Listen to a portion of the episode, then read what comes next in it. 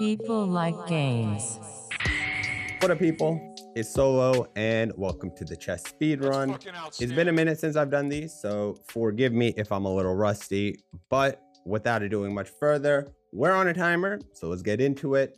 Chess obviously doesn't have a singular person that you could point to and be like, that person made up this game, but it does have a little lineage uh, over time that we can trace, and that evolutionary history will give us an idea of how chess came to exist, if not who actually made it.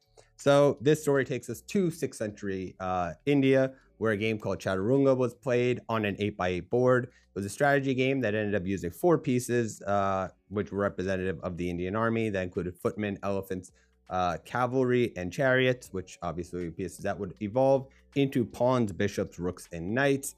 Those pieces each had a distinct movement set that they could have on the board, and the basis of the game was to protect a singular piece, which was more or less akin to what the king was. This game then got brought over to the Persian Empire in the 7th century, which was the following century, and turned into something called Shatranj.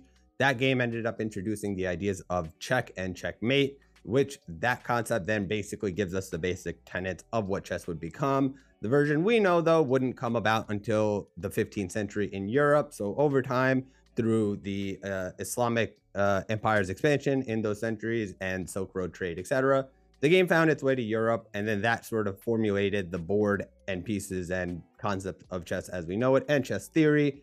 Uh, those would then obviously become more formalized, and the game's idea of uh, representing intelligence and nobility would sort of hit the high mark. The romantic era of chess obviously would not be in the 15th century, it'd be closer to the 19th century, um, where obviously the first world chess tournament ever occurred in 1886. So that's where basically chess more or less came from in a quick minute or two.